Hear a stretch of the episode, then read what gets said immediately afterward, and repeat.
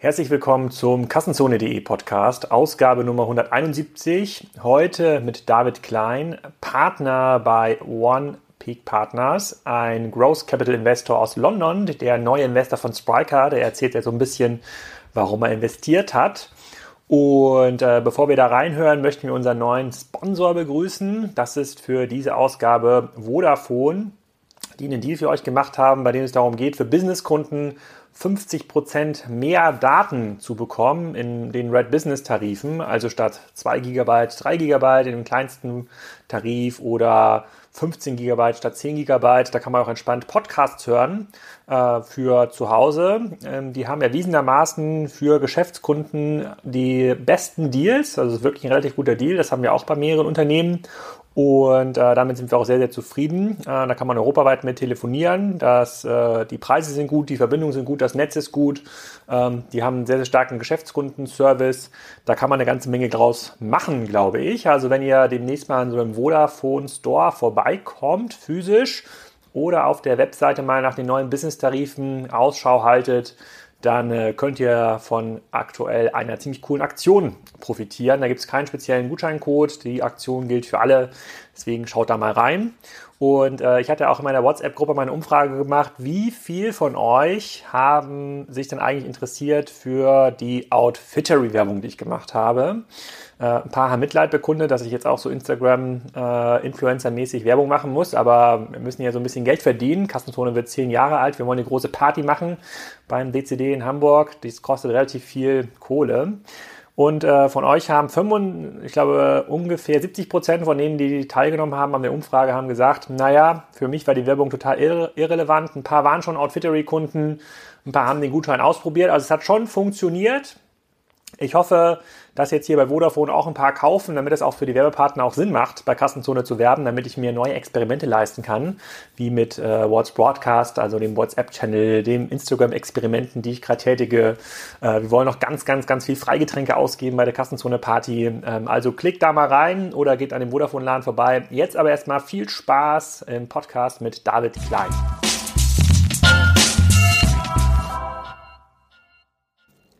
David, willkommen zum Kassenzone.de Podcast. Heute zum Thema ähm, Growth Investor, Wachstumskapital. Du hast ja vor kurzem in Spryker investiert. Das interessiert sicherlich einen oder anderen Hörer, warum du das gemacht hast. Aber bevor wir da in die Details gehen, sag doch erstmal, wer du bist und was du machst. Sehr gerne. Ich freue mich, hier zu sein, Alex. Ähm, mein Name ist David Klein, ich bin Managing Partner und ähm, einer von zwei Gründern von One Peak Partners äh, aus London, Wachstumskapitalgeber. Wir investieren in stark wachsende Unternehmen im Bereich Software, Kommunikationstechnologie, Finanztechnologie und Marktplätze äh, in ganz Europa und ähm, schreiben da Tickets zwischen zehn und fünfzig Millionen Euro, also relativ große Bandbreite, ähm, investieren aber erst in Unternehmen, die bereits profitabel, na, nicht profitabel, die bereits am Markt bewiesen sind und äh, im Endeffekt äh, mehr als fünf Millionen an Umsatz haben. Okay, da müssen wir mal für unsere Hörer so ein bisschen erklären, wie sich eigentlich das ganze Thema Growth Investments von Wachstum, äh, von äh, V C-Investments unterscheidet. Wir haben hier in dem Podcast äh, schon gehört, den ähm, äh, Iskender Dirik, äh, Florian Heinemann hat mehrmals gesprochen, Uwe Horstmann hat auch mal einen Podcast gemacht. Wie findet man eigentlich Deals? Ähm, es gibt da relativ viel... Ähm, relativ viel ähm, ja, Gerüchte über den Markt, gibt es eigentlich zu wenig Growth Investment, wie sieht die ganze Kapitalisierung des Marktes eigentlich aus? Ähm, vielleicht kannst du mal initial beschreiben, was unterscheidet euch denn in eurem Geschäftsmodell überhaupt von einem klassischen V C?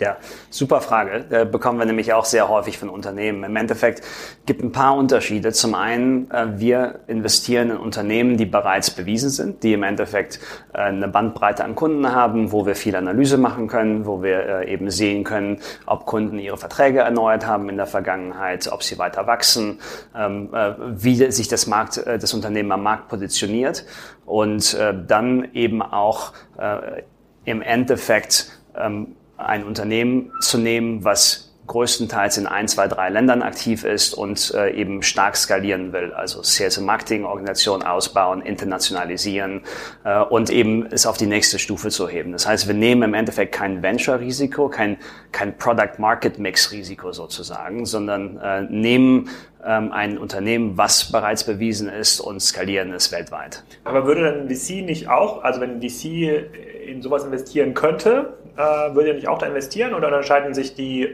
unterscheiden sich quasi die Renditemöglichkeiten dieser Anlageklassen massiv? Sie, zum einen unterscheiden sich die Renditemöglichkeiten sicherlich in gewisser Weise. Also ein V C schaut, dass er zehn x plus auf, äh, auf seinen Deals machen kann. Unser Target sind normalerweise drei bis fünfmal unser Geld. Äh, nichtsdestotrotz machen wir natürlich auch gerne mehr. Mhm. Ähm, aber ähm, wo man im Endeffekt hinschauen muss, ist, dass unsere Tickets deutlich größer sind als, als viele der kleineren V Cs. Und für die größeren V Cs ist es sicherlich so, dass sie nur in ein Unternehmen investieren, wenn es auch das Potenzial hat, eine Milliarde oder mehr wert zu sein. Wobei es für uns wichtig ist, dass wir in stark wachsende Unternehmen äh, investieren, die gerne natürlich auch eine Milliarde oder mehr wert sein können, äh, aber nicht sein müssen. Und ich glaube, das ist einer der großen Unterschiede. Kannst du mal ein bisschen zur Struktur von eurem Fonds was erzählen? Also wie viele Investments könnt ihr eigentlich äh, machen im Jahr? Über welchen Zeitraum könnt ihr das machen? Wie viele Leute arbeiten dann an, an, an, an so einem Investment? Ist das irgendwann ausgeschöpft? Also müsst ihr irgendwann aufhören und den nächsten Fonds auflegen? Wie funktioniert das? Ja, also wir machen normal zehn bis fünfzehn Investitionen äh, aus einem Fonds. Ähm, drei bis vier Investitionen pro Jahr. Und normalerweise haben wir ein komplettes Deal-Team auf einem Fonds, das heißt ein bis zwei Managing Partner, ein Direktor und dann ein Associate, ein Analyst. Das heißt, wir machen wirklich viel Arbeit, eben ähnlich wie ein Private Equity Unternehmen, verbringen viel Zeit auf der technologischen Seite, arbeiten immer mit einem Technologieberater, verbringen viel Zeit auf der rechtlichen Seite, arbeiten da immer mit einer großen Anwaltskanzlei, heiern dann auch eine immer der Big Four auf der Accounting- und Tax Seite, machen viel Arbeit auf der kommerziellen Seite, nehmen da normalerweise jemanden aus dem spezifischen Markt, der bereits ähm, meistens ein Industry Executive in dem jeweiligen Markt war, äh, um da äh, eben wirklich äh, auch alles ganz genau zu verstehen, ähm, unser Risiko zu kalkulieren und dann eben zu sehen, wo wir auch helfen können. Weil im Endeffekt die Due Diligence ist ja nicht nur dazu da, um zu sehen, wollen wir die Investition machen oder nicht, sondern ist vor allem auch dazu da zu sehen, ähm, wo können wir helfen und ähm, wie können wir zum Erfolg des Unternehmens beitragen. Kannst du mal ein Beispiel dafür geben? Also quasi viel Tech Due Diligence oder viel Legal Due Diligence wird ja in einigen Fällen auch mal dazu führen, dass ihr mal einen Deal nicht macht. Also das, sagen, das geht ja ins Vorinvestment. Kannst du mal so einen Ballpark geben? Wie viel Stunden Zeit fließt denn in so ein Investment wie Spryker im Vorfeld rein, um das über diese ganzen äh, Gruppen überhaupt zu prüfen? Ja, also wenn wir unsere Due Diligence machen, ist das immer nur eine sogenannte Confirmatory Due Diligence. Das heißt, wir haben unsere Arbeit vor Termsheet schon gemacht. Mhm. Das ist für uns sehr wichtig, dass wir eben eine hundert Prozent Hitrate haben von Termsheet bis zum Closing. Okay. Mhm. Ähm, was wir vor Termsheet machen, ist vor allem die finanzielle Seite. Also wir schauen uns alle Kunden an, äh, machen unsere Kohortenanalyse, ja. ähm, schauen uns vor allem Unit Economics an, was im Endeffekt Customer Lifetime Value und Customer Acquisition Cost angeht. Wie profitabel ist eine Investition in die Kundenakquise, ja. und ähm, wie lange bleiben Kunden wirklich? Und gerade wenn man schon einige Jahre eine Historie hat, kann man äh, das eben gut äh, machen. Und von daher, wie zum Beispiel in Spryker, äh, da haben wir äh, viele Tage verbracht vor Termsheet, um im Endeffekt äh, viel Arbeit auf der Marktseite zu machen, mit Kompetitoren zu sprechen, mit Gartner zu sprechen, äh, um dann eben äh, zu einem neunundneunzig Komma neun Prozent Konfidenzintervall zu kommen, äh, um das Termsheet dann eben auch so exekutieren zu können. Okay, wir reden gleich nochmal über euer Tagesgeschäft. Also wie kommt ihr eigentlich auf Deals? Wie sieht das eigentlich konkret aus? Vielleicht nochmal so ein bisschen zur Basics, zur Abgrenzung. Ähm, wie, es, auf der einen Seite wird immer gesagt, es, äh, es, es gibt mittlerweile in Berlin irgendwie mehr Angel-Investoren als irgendwie Gründer, ja, so, äh, so gefühlt. Ähm, auf der anderen Seite wird dann immer gesagt, es fehlt irgendwie an, an Wachstumskapital. So meine Perception ist, jetzt, das ist jetzt gerade nur die Spryker-Perception, eigentlich sozusagen gute Businesses finden eigentlich ausreichend Kapital zugang. Es gibt aber wenig Kapital für hochriskante Growth-Investments, wo man wirklich sagt, so dieser Proof, den du suchst oder den, auf den du halt schaust, den gibt es eigentlich noch nicht. Man wettet immer noch ein Stückchen auf das Thema PowerPoint und Markt. Wobei das, glaube ich, schon auch weltweit schwierig geworden ist, dort irgendwie Geld zu bekommen. Aber wie schätzt du das ein? Also ist, gibt's, ist das noch so ein Spot, wo man sagt, Growth Capital in diesen Größenordnung, die du genannt hast, so zehn bis fünfzig Millionen, ist jetzt in Europa, speziell in Deutschland, noch ganz schwach vertreten? Ich denke schon. Ich denke schon schwach vertreten. Natürlich findet ein gutes Unternehmen immer Geld. Das ist jetzt nicht die Frage. Ein gutes Unternehmen wird immer gefundet werden, egal in welcher, äh, ob es eine Rezession gibt, ob, äh, ob es einen Boom gibt.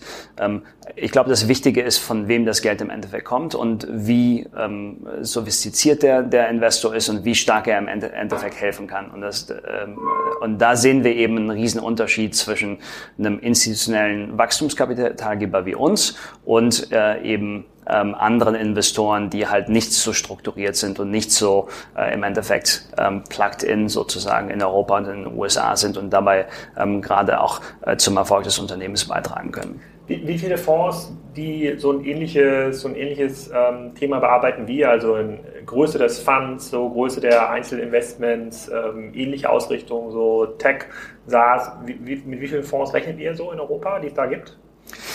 In Europa sehen wir vielleicht drei, vier, die ganz Europa abdecken. Und dann gibt es in jedem größeren Land nochmal ein, zwei, drei, kommt auf das Land an, ähm, spezifische Fonds, die sich dann jeweils nur auf dieses eine Land fokussieren. Und ihr deckt ganz Europa ab? Wir decken ganz Europa ab, ja. Und kannst du ein bisschen was zu eurem Portfolio sagen? Also was habt ihr schon bisher investiert und ähm, seit wann macht ihr das eigentlich? Ich glaube, das hast du noch gar nicht gesagt. Ja, sehr gerne. Also äh, ist unser erster Fonds. Ähm, uns gibt es seit Ende zweitausendvierzehn.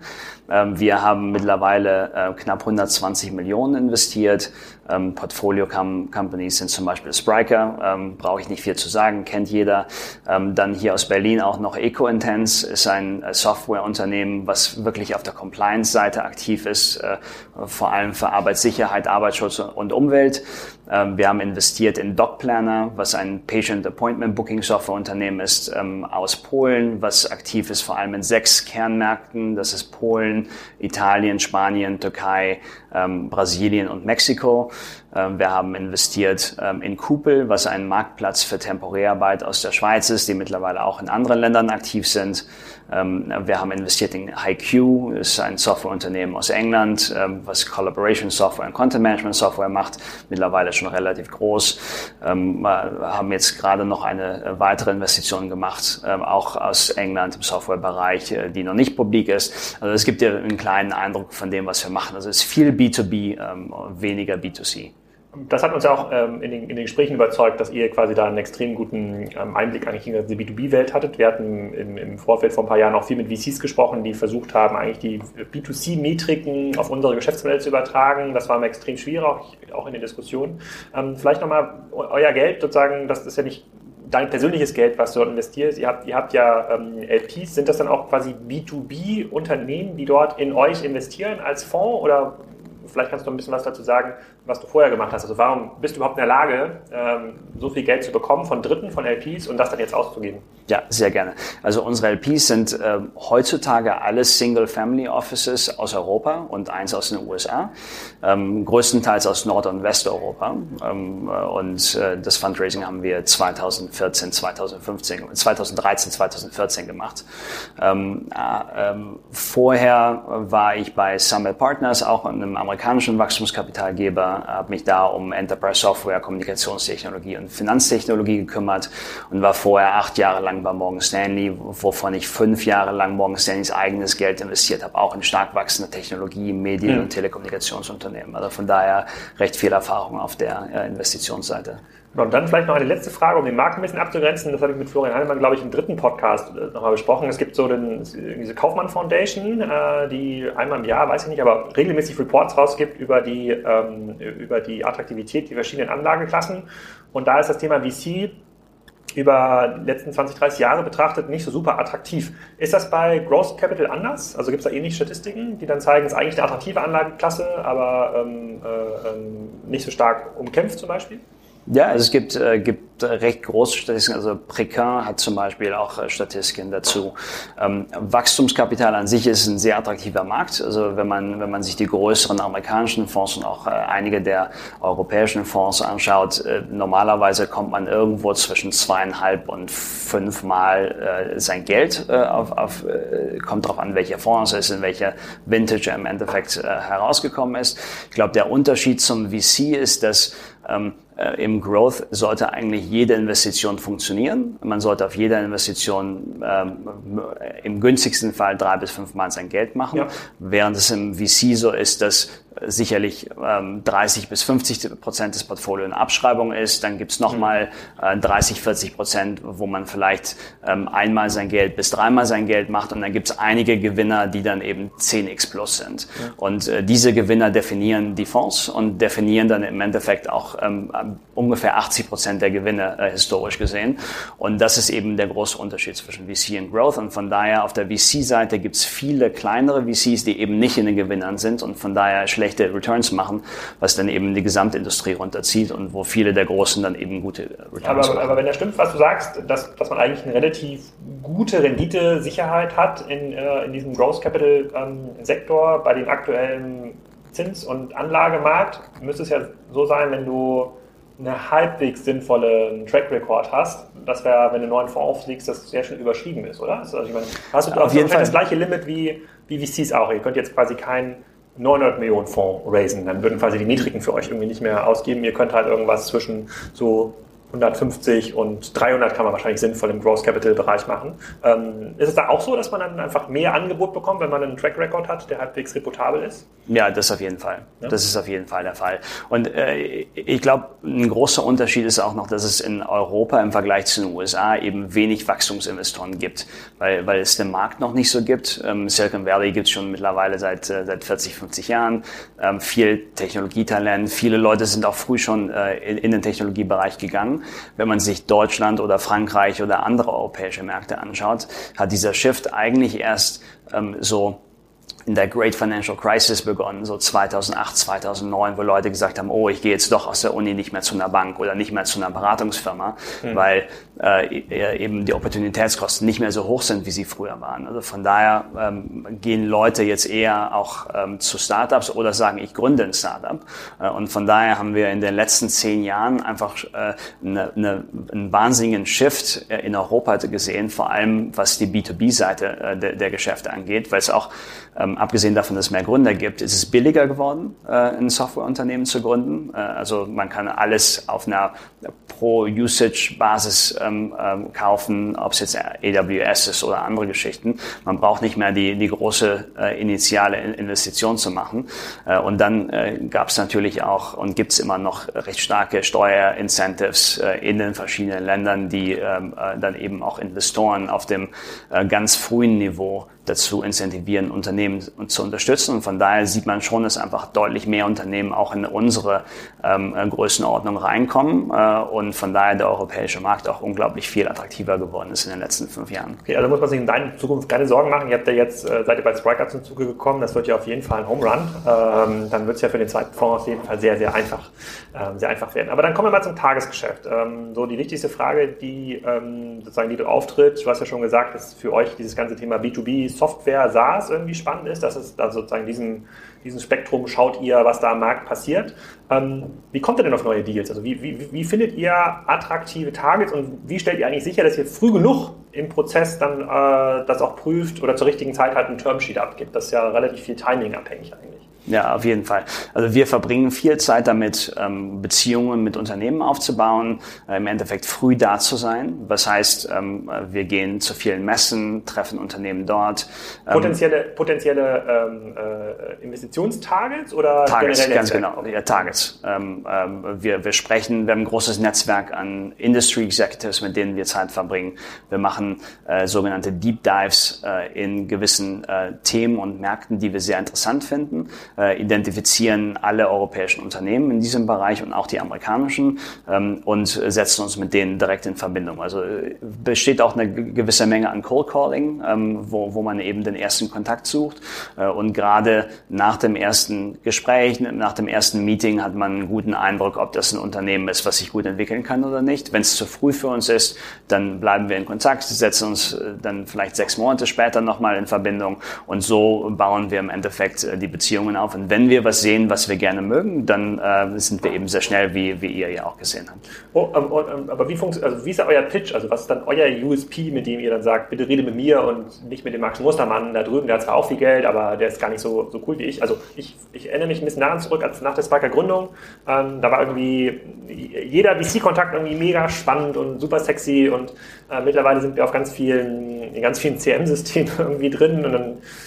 ja, ist irgendwie absehbar, dass äh, irgendein Analyst sozusagen von irgendeinem V C, mit dem man irgendwann mal gesprochen hat, ob das jetzt in Südeuropa ist oder in Amerika, der schreibt man dann an und sagt, hier, lass mal irgendwie ein Update machen. So, und das, fairerweise weiß man dann gar nicht mehr genau, was war jetzt eigentlich deren Pitch, was war jetzt irgendwie deren äh, Kern, Kernportfolio. Das ist bei euch ein bisschen reduzierter, weil es gar nicht so viele Growth-Investoren gibt, aber angenommen, ihr kennt uns noch nicht oder wollt uns irgendwie kennenlernen, was ist denn, was ist, also habt ihr eine Art U S P, wo ihr sagt, komm, redet mit uns, weil wir können das und das und das besonders äh, gut. Also ich kann mir ganz kurz sagen, was war unser, unsere Perception eures U S Ps. Ja. Das war A, erstmal die richtige Größenordnung, weil wir haben gesagt, wir wollen auf jeden Fall einen Fonds, der mindestens zehn Millionen machen kann und da jetzt nicht irgendwie nochmal fünf befreundete Fonds fragen muss, das dauert alles viel zu lange. Und wir wollen jemanden, der sich in diesem B zwei B Softwaremarkt auskennt, weil alle Gespräche, die wir geführt haben mit Leuten, die noch nie dort Investment gemacht haben, da verbringt man neunzig Prozent mit Market Education und redet gar nicht über das Business an sich. Das war quasi für uns so ein bisschen das Auswahlkriterium. Habt ihr noch andere oder habt ihr irgendwelche Überzeugungsstrategien, um da neue Targets zu, ähm, ja, zu akquirieren eigentlich? Ja, also sehr gute Frage, bekommen wir auch eben sehr häufig, was ist unser Mehrwert? Also es sind verschiedene Sachen, die wir machen. Zum einen helfen wir dabei, Ähm, äh, eben weiteren Umsatz zu generieren, Introduktion zu potenziellen äh, Kunden, äh, die durch unser Netzwerk kommen äh, und die wir im Endeffekt einführen. Zum Zweiten äh, geht es äh, darum, ähm, äh, meistens ist es so, dass ein Unternehmen in eurem Niveau eben auch noch viel heiern muss, äh, vor allem auf der, äh, zum einen auf der Boardseite und dann zum Zweiten im, im Management-Team, wenn es da irgendwelche Löcher gibt, da, da helfen wir auch im Endeffekt Introduktion zu machen. Äh, zum Dritten... Ja, guter Hinweis, also alle Leute, die hier zuhören, auf jeden Fall auf die spryker Punkt com slash jobs mal schauen. Da haben wir locker achtzig offene Stellen zurzeit. Äh, nicht nur Management, auch andere Rollen. Genau. Ja, ganz genau. Zum Dritten, ähm, größter Painpoint ist meistens C S M Marketing und die Skalierung des C S M Marketing Teams, vor allem international. Äh, das sind auch Sachen, äh, wo wir ähm, eben viel Erfahrung haben, wo wir bei der Strukturierung helfen, bei, wo wir beim, beim Hiring helfen äh, und wo wir dann eben auch äh, gerade international äh, die Introduktion machen können. Vierter Punkt ist M and A. Das ist bei euch jetzt noch nicht der Fall gewesen, aber EcoIntense hat zum Beispiel im, im Dezember letzten Jahres Nord Safety gekauft aus Finnland, wo wir die Akquisition gesourced haben, äh, sie äh, dann äh, dem Unternehmen äh, zugänglich gemacht haben, die ersten Meetings organisiert haben, dabei waren, bei der, äh, bei der ähm, Integration, dann bei der Due Diligence geholfen haben und dann auch bei der Integration geholfen haben. Das ist eben auch einer der Fälle. Dadurch, dass wir ein recht großes Netzwerk haben, viel Cold Calling machen, mit vielen Unternehmen sprechen, sehen wir einfach wahnsinnig viel im Markt. Äh, dann der fünfte Fall sind gerade auf der Finanzierungsseite, ob es jetzt Working Capital Facilities sind, andere Debt Facilities, ähm, da können wir eben auch ähm, stark äh, bei helfen und dann ähm, nicht zuletzt äh, eben einer der wichtigsten äh, Punkte, wenn es zu einem weiteren Fundraising kommt oder auch vor allem dann zum Exit, ähm, beim Craften der Equity Story äh, helfen wir sehr und wir sind äh, dabei äh, eben ein sehr partnerschaftlicher Investor. Wir haben eine, eine Minderheitsmentalität, was eben wichtig ist. Also es ist immer sehr freundschaftlich, wie wirst du ja mittlerweile auch schon gemerkt haben, dass wir nicht hier sitzen und sagen, so muss es aber sein und es geht gar nicht anders, sondern jedes Unternehmen ist anders, jedes Unternehmen muss anders gehandhabt werden, aber es gibt eben gewisse Dinge, die für alle Unternehmen auch Sinn machen und wo, wo wir eben viel Erfahrung mitbringen. Also ich Ich kann ja offenlegen, sozusagen, warum wir dann sozusagen das auch mit euch gemacht haben, auch gerne gemacht haben. Sozusagen, ihr hattet ja einen, äh, sozusagen, einen Termsheet abgegeben und dann kamen auch nochmal sozusagen einige weitere dazu, ähm, teilweise auch mit äh, äh, sogar besseren kommerziellen Terms. Ähm, Wobei, Boris, mir geht es halt darum, wir sagen das ja auch unseren Kunden immer, am Ende des Tages geht es um, viel um Geschwindigkeit in diesem Markt. Man muss halt sozusagen sehr viel ausprobieren und man muss, man darf auf keinen Fall das beim Thema Geschwindigkeit Ab- Abstriche machen. Und ähm, du, ja, im Wesentlichen warst ja da auch äh, sozusagen im Lead, hast halt äh, alle Anfragen, egal welcher Art, wie komplex, immer extrem produktiv innerhalb von Stunden beantwortet, ohne zurückzukommen und zu sagen, nee, das müssen wir jetzt nächsten Montag in unser Investoren-Meeting, in euer Investoren-Meeting mit reinnehmen. Das macht, hat den Prozess halt massiv beschleunigt. Ne? Das muss man fairerweise sagen. Dann haben wir gesagt, komm, dann, äh, dann, dann das, das können wir jetzt innerhalb von ein paar Wochen durchziehen und können uns jetzt in ähm, zweitausendachtzehn um das Business äh, wieder kümmern und wachsen, bevor wir jetzt irgendwie eine strukturierte Runde machen. Das hat das, äh, wir haben ja mittlerweile viele andere Investoren kennengelernt und das fanden wir einfach super attraktiv, dass da jemand sitzt. Äh, genauso wie Project A auch, wo dann unser, unser Venture-Partner ist Datis Sander. Partners, die einfach können in einem Raum sitzen, eigentlich alles durchentscheiden und dann wird es auch so gemacht, ohne dass jemand rausgehen muss, jemanden fragen. Das macht halt, das macht halt die Geschwindigkeit. Ähm, okay, das ist sozusagen erstmal äh, sehr gut nachvollziehbar. Äh, sozusagen, das heißt, wenn es B zwei B Unternehmen gibt im Softwarebereich, die stark wachsen und sozusagen, äh, sozusagen spannende Kohorten haben, äh, die sozusagen können wir euch äh, einen guten Partner finden. Was mich äh, auf jeden Fall nochmal interessieren würde, ist, im V C-Bereich haben wir sehr, sehr viel die Mentalität getroffen, wenn wir mit V Cs gesprochen haben vor zwei, drei Jahren, wenn es um Deals ging oder auch um Finanzierungsrunden ging, die gesagt haben, wer ist denn noch dabei oder wie kann man das dann irgendwie zusammen ähm, strukturieren? Und das war für mich immer so ein bisschen schwierig zu verstehen, weil mein Verständnis war, dass es ja eigentlich ein kompetitiver Markt ist, bei dem man sich um Deals streiten muss und zumindest hier in der Berliner Szene ist es aber sehr, sehr, ich weiß gar nicht, ob partnerschaftlich das richtige Wort ist, aber irgendwie sichern sich alle untereinander ab, ne? Wenn zehn V Cs irgendwie sich den Deal teilen können, ist die, ist die Gesamtperception ist irgendwie besser für alle, weil da jeder interessiert ist. Und meine Perception ist ja, dann ist keiner so richtig interessiert und äh, eingeloggt. Ist eigentlich doof. Ähm, ist das bei im Growth Capital Markt ähnlich? Also sagst du dann, eigentlich wäre es cool, noch einen zweiten, dritten Growth Investor drin zu haben, und es ist eigentlich deutlich kompetitiver, wie man das in den U S A ja auch schon merkt, im, im V C-Bereich. Ja, ich glaube, zum einen ist es deutlich kompetitiver, was zum einen auch durch die ähm, Größe der Investitionen ähm, äh, äh, zu, zu tun hat, was, was dazu führt, dass es eben auch nicht genug Platz gibt für, für mehrere Investitionen in vielen Runden. Weil die auch eine Mindestbeteiligung sein. Ganz genau, weil es eine Mindestbeteiligung sein muss, weil äh, jeder natürlich auch gerne äh, investiert und eine, eine gewisse Größenordnung investiert. Das ist die eine, eine Sache. Die zweite Sache ist, dass ähm, im Endeffekt in guten Unternehmen möchte man eben äh, investiert sein und nicht eben davon was abgeben, sondern wenn wir die Conviction haben auf unserer Seite, dass es eine super Investition ist, dann investiere ich lieber mehr als weniger. Kaufst du lieber quasi über Secondaries anderen noch Anteile ab? Ganz genau, ganz genau. So, so würde ich mir das immer anschauen und ähm, also von daher, ähm, wir, wir sind ein Fonds, der ähm, sehr stark mit Conviction arbeitet, der natürlich seine Arbeit macht äh, und auf Basis der Arbeit entscheidet, das wollen wir machen, das wollen wir nicht machen. Es gibt eben keinen Fall, wo wir sagen, das wollen wir ein bisschen machen. Entweder wir wollen es machen, oder wir wollen es nicht machen. Und das wir wollen es machen heißt dann, wir wollen auch so viel Kapital wie möglich investieren. Also von daher äh, würden wir eigentlich immer lieber Sachen alleine machen äh, äh, und mit dem Unternehmen und den Gründern arbeiten, äh, anstatt äh, eben da was zusammen zu machen, außer wenn der Deal jetzt größer wird. Mhm. Okay, wie viele, wie viele Momente pro Jahr hast du, wo du sagst, boah, da müssen wir irgendwie rein, das müssen wir irgendwie machen? Es gibt gar nicht so viel. Also wir machen drei bis vier Investitionen pro Jahr. Wir verpassen sicherlich auch zwei bis drei pro Jahr, wo wir gerne investiert hätten, weil wir entweder nicht rechtzeitig da waren, was selten der Fall ist, oder ähm, weil äh, es im Endeffekt jemanden gibt, der eine, eine höhere Bewertung zahlt. Ähm, und es gibt auch schon mal so Fälle, wo man dann im Endeffekt verliert. Ähm, aber es sind so im, im Schnitt sechs bis sieben pro Jahr, wo ich sagen würde, ja, da würde ich gerne investieren. Und es gibt mal Jahre, da gibt es vielleicht nur zwei, und da gibt es Jahre, da gibt es zehn. Ja, das ist schwierig zu sagen. Und seid ihr gezwungen, quasi eu- euer Fondsgeld in einem, in einem gewissen Zeitraum auch auszugeben? Oder kann man auch mal, kann man auch mal zu seinen L Ps gehen und sagen, nee, du zwanzig achtzehn, das war irgendwie nicht so ein geiles Jahr, waren nur irgendwie Nieten dabei. Geht das? Also kann man sich das leisten? Ja, man, man kann sich das schon, also auf der Wachstumsseite kann man sich das schon leisten. Also, und man kann es halt nie genau äh, im Endeffekt einschätzen, wann die besten Unternehmen in Europa ähm, äh, eben äh, investierbar sind. Und also wir haben zum Beispiel äh, letztes Jahr haben wir ähm, äh, drei Investitionen gemacht, äh, wovon zwei am gleichen Tag geclosed haben. Witzigerweise. Ja, ähm, also solche Sachen kann man einfach nicht, nicht genau einschätzen. In zwanzig sechzehn ähm, haben wir nichts gemacht, ähm, keine einzige Investition, haben aber in Q vier zwanzig fünfzehn zwei Investitionen gemacht, in Q eins zwanzig sechzehn zwei. So, ähm, das heißt, es waren vier innerhalb von achtzehn Monaten, ähm, aber null in dem, in dem Zeitraum von zwölf Monaten. Also von daher, man kann sich nicht genau aussuchen, wann im Endeffekt die hervorragenden Investitionsgelegenheiten kommen, und wir nehmen es so, wie es kommt, äh, und wir machen jetzt keine Investitionen, weil wir gerade denken, oh, wir müssen jetzt aber nochmal investieren, sondern wir machen nur Investitionen, wenn die Conviction wirklich auch ja, ich glaube, wenn man jetzt nicht so einen tollen Dealflow hat, so spätestens im zweiten trockenen Jahr, so am Ende fragt man sich dann schon, irgendwie viele andere haben investiert, ne? Es gibt viel P R, so, wir müssen irgendwie was tun, sozusagen der, der Druck steigt ja dann äh, am Äh, schon irgendwann.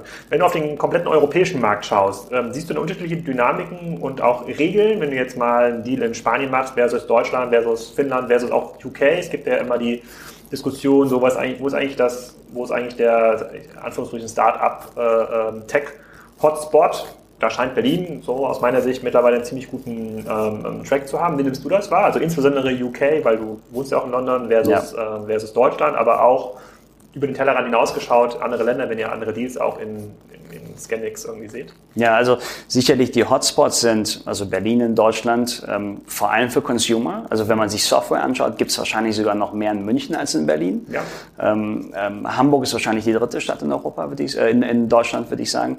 Ähm, London ist ein, ein Riesen-Hotspot, vor allem auch auf der Fintech-Seite und auf der Software-Seite, weniger auf der Consumer-Seite. Ähm, äh, in Skandinavien sehen wir Schweden vor allem äh, als Als sehr interessantes Land mit Stockholm und Malmö. In Wobei Stockholm, was das Thema Growth-Investoren angeht, ja sehr, sehr kompetitiv ganz ist. Ganz genau. Und, und der schwedische Markt und der englische Markt sind wahrscheinlich innerhalb Europas die kompetitivsten Märkte, wenn man Israel mal, mal rauslässt, der mit Abstand der kompetitivste Markt von allen äh, ist, wenn man wenn man es mit dazu nimmt. Ähm, äh, und, und dann äh, in Kopenhagen, also in Dänemark, äh, sehen wir ähm, auch noch sehr viele interessante B zwei B Unternehmen, ähm, die auch größtenteils vielleicht noch ein kleines bisschen früher sind als, äh, als in Schweden, aber äh, mittlerweile auch deutlich mehr Unternehmen in unsere Größenordnung reinwachsen. Ähm, wir sehen in Frankreich äh, vor allem in den letzten Jahren ähm, auch einen deutlichen Anstieg an sehr interessanten B zwei B Unternehmen, vor allem Softwareunternehmen, äh, größtenteils aus der Pariser Region, weniger in den Regionen, aber ähm, Paris selbst ist, ist sehr interessant. Mhm. Frankreich hat immer schon gutes äh, Ingenieurstalent gehabt und ähm, die ist eben ähnlich wie im deutschsprachigen Bereich in den letzten zehn Jahren sind die auch deutlich mehr auf die Tech-Seite rübergegangen.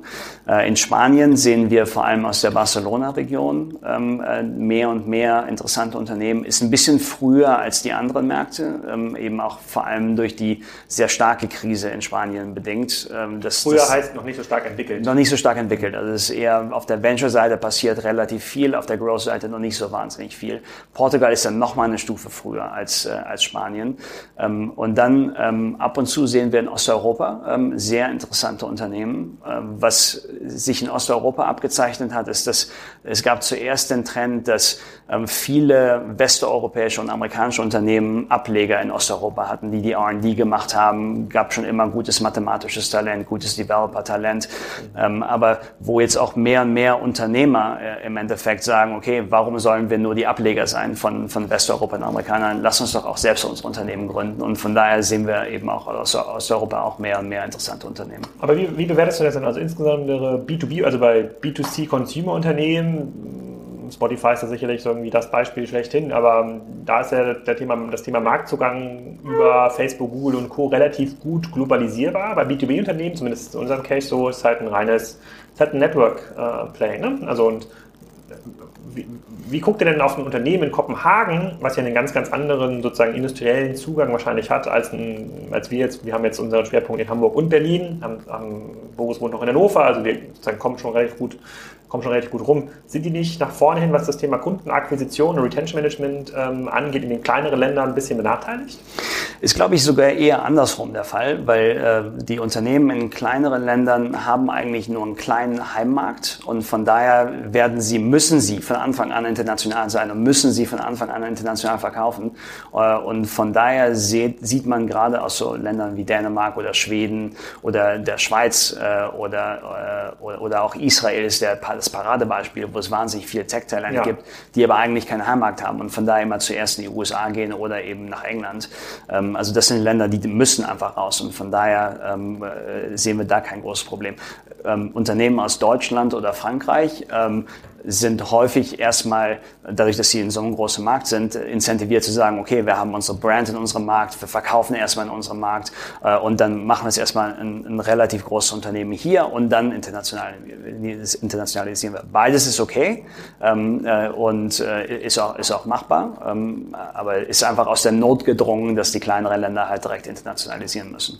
Okay, dann habe ich nochmal eine Frage über die Wettbewerbssituation quasi in dem Kapitalmarkt, in dem ihr ähm, aktiv seid. Bei den V Cs merkt man zumindest so einen Trend, dass die zunehmend auch größere zweite, dritte Fonds raisen und eigentlich in den Growth Capital Bereich reinkommen. Aus der P E-Ecke merkt man, dass die Assets, die sie in den letzten zwei Dekaden kaufen konnten, dass es die nicht mehr so vielfältig gibt und es schwerer wird, ist das zu hebeln. Das heißt, dass irgendwie K K A und Co. spalten dann einfach mal eine halbe Milliarde irgendwo ab und sagen, jetzt machen wir auch äh, ähm, ähm, Growth Capital. Dann könnte man ja meinen, ihr als Growth Capitalgeber könnt ja sagen, also man orientiert sich immer nach oben dann, sagen, dann können wir auch ein bisschen äh, P I machen. Also verschwimmt das so ein bisschen oder ist das, äh, weil das, es, es, es gibt ja quasi durch die Niedrigzinspolitik halt so viel Geld im Markt und die, die müssen ja irgendwo an, angelegt werden, ähm, dass die Deals dann zunehmend unattraktiver werden, auch in der Klasse, in der ihr, äh, in der ihr unterwegs seid.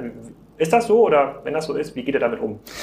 Ja, ist, ist nicht der Fall. Also wir sehen viel Geld auf der V C-Seite und vor allem kleinen V C-Seite ähm, bis hin zu fünf bis sieben Millionen ungefähr. Was heißt kleinen V C-Seite? Also fünf bis sieben Millionen Tickets okay. ähm, pro Investition. Ähm, und dann äh, eben, was, was ich jetzt als Wachstumskapitalmarkt bezeichnen würde, von sieben bis zu vierzig Millionen ungefähr.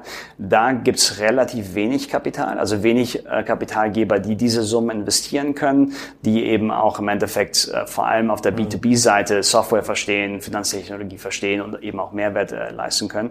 Und dann ab vierzig Millionen Equity-Checks ähm, wird's halt äh, doch wieder sehr kompetitiv. Da gibt's die ähm, amerikanischen Wachstumskapitalgeber, die auch in Europa sitzen, die ähm, eben da anfangen, äh, unter anderem mein, mein ehemaliger Arbeitgeber.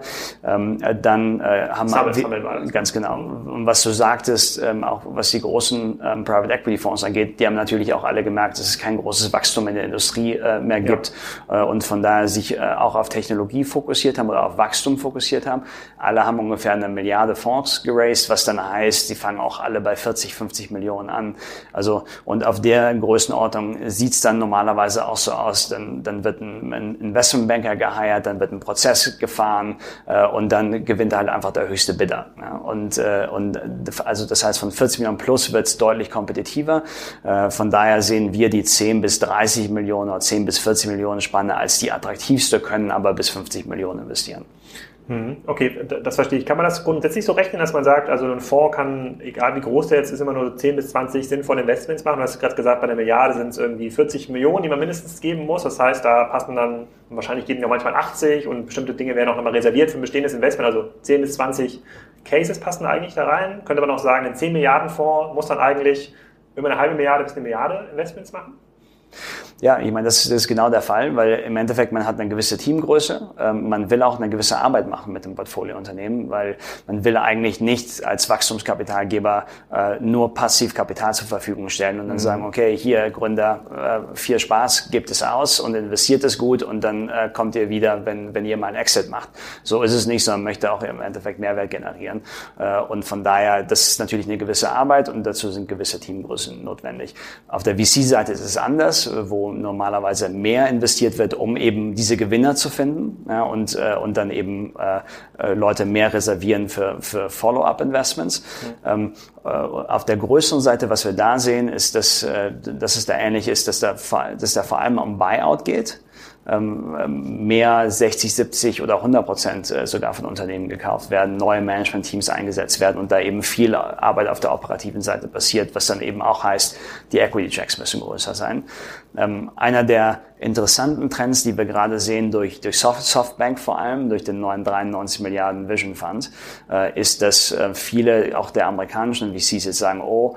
Ähm, das ist im Grunde genommen so der, ich hatte verfolgt so eigentlich, es war eigentlich im Grunde genommen D S T, die so die Regeln neu gesetzt haben für sozusagen diese großen Checks, die einfach ja nicht blind reingegangen sind, haben die gesagt, okay, hier sind halt achthundert Millionen, hier sind zwei Milliarden, hier sind irgendwie drei Milliarden und jetzt kommt SoftBank, äh, was ist das, Südkorea? Nee, wo, wo kommen die nochmal her? Äh, Aus Japan. Ja, Japan, ja. Genau. Ähm, und ähm, in, das, das, das, verregelt, das verändert jetzt nochmal die Regeln. Ja, das, das, mal, das, verändert, ja das, das verändert die Regeln und es ist sicherlich auch so, dass SoftBank jetzt als einer der Exit-Kanäle für für V Cs und Wachstumskapitalgeber gesehen wird, weil sie äh, nicht nur Primary, sondern auch Secondary machen, wie man jetzt zum Beispiel bei Uber gesehen hat.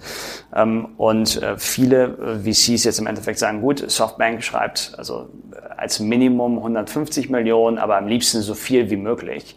Ähm, und von daher ähm, sehen wir jetzt größere Fonds wie Sequoia, die jetzt gerade acht Milliarden raisen, die sagen, okay, wir brauchen eigentlich größere Fonds, um eben auch mal ein paar hundert Millionen in einem Check schreiben zu können, was wir sonst nicht machen können.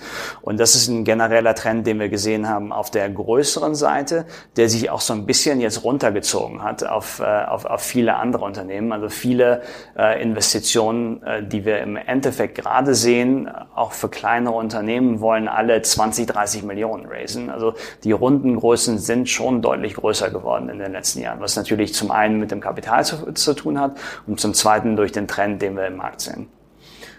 Gibt es bei euch in eurer Szene, also sozusagen in der Growth-Investoren-Szene, ist das auch so ein reger Austausch, wie hier in Berlin findet ja nicht nur jeden Tag irgendwie ein Gründer-Netzwerk-Event statt, sondern irgendwie auch so ein V C, so V Cs treffen sich, reden über eigentlich alle die ähnlichen Deals. Wir haben immer den Eindruck, dass wenn man hier einen Deal in den V C-Markt gibt, ist er komplett transparent, sozusagen. Das steht dem kompletten Markt zur Verfügung und dann findet eigentlich die Absprache über das Interesse na, nicht hinter geschlossenen Türen, aber es ist äh, sozusagen eigentlich, ähm, es äh, findet in irgendeiner Form ähm, indirekt statt, sodass dann irgendwann so ein, ein sinnvoller Preis, der wird quasi zwischen den Leuten irgendwie ausgemändelt. Ja? Ähm, gibt es so eine, also einen intensiven Austausch in deiner Szene? Also triffst du dich oft mit Leuten noch von irgendwie Summit Goldman Sachs und redet über bestimmte Targets oder wie sich diese Märkte verändern oder redet auch über sowas wie Uber oder Konkurrenten wie ein MyTaxi oder was auch immer, wie sich diese Märkte entwickeln? Oder ist das tatsächlich ganz, ganz klassische Handarbeit sozusagen von Analysten, wo du dann mit deinen äh, Partnern und sozusagen eurem Team dann wirklich einmal die Woche zusammensitzt und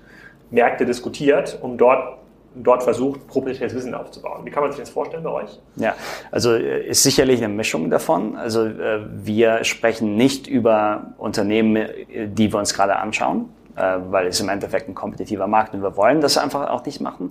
Und deswegen, was, was Targets angeht, die wir uns gerade anschauen, da machen wir unsere Arbeit. Wir sprechen natürlich ähm, dann mit den Gartner-Analysten, Forest-Analysten, I D C-Analysten, machen Referenz-Calls und so weiter ähm, und kommen da zu unserer eigenen Meinung. Ähm, Wir sprechen natürlich mit anderen Wachstumskapitalgebern über den Markt oder über äh, im Endeffekt Portfoliounternehmen, was gut gelaufen ist, was nicht gut gelaufen ist. Aber wir reden nicht über den Dealflow, der jetzt gerade aktiv ist.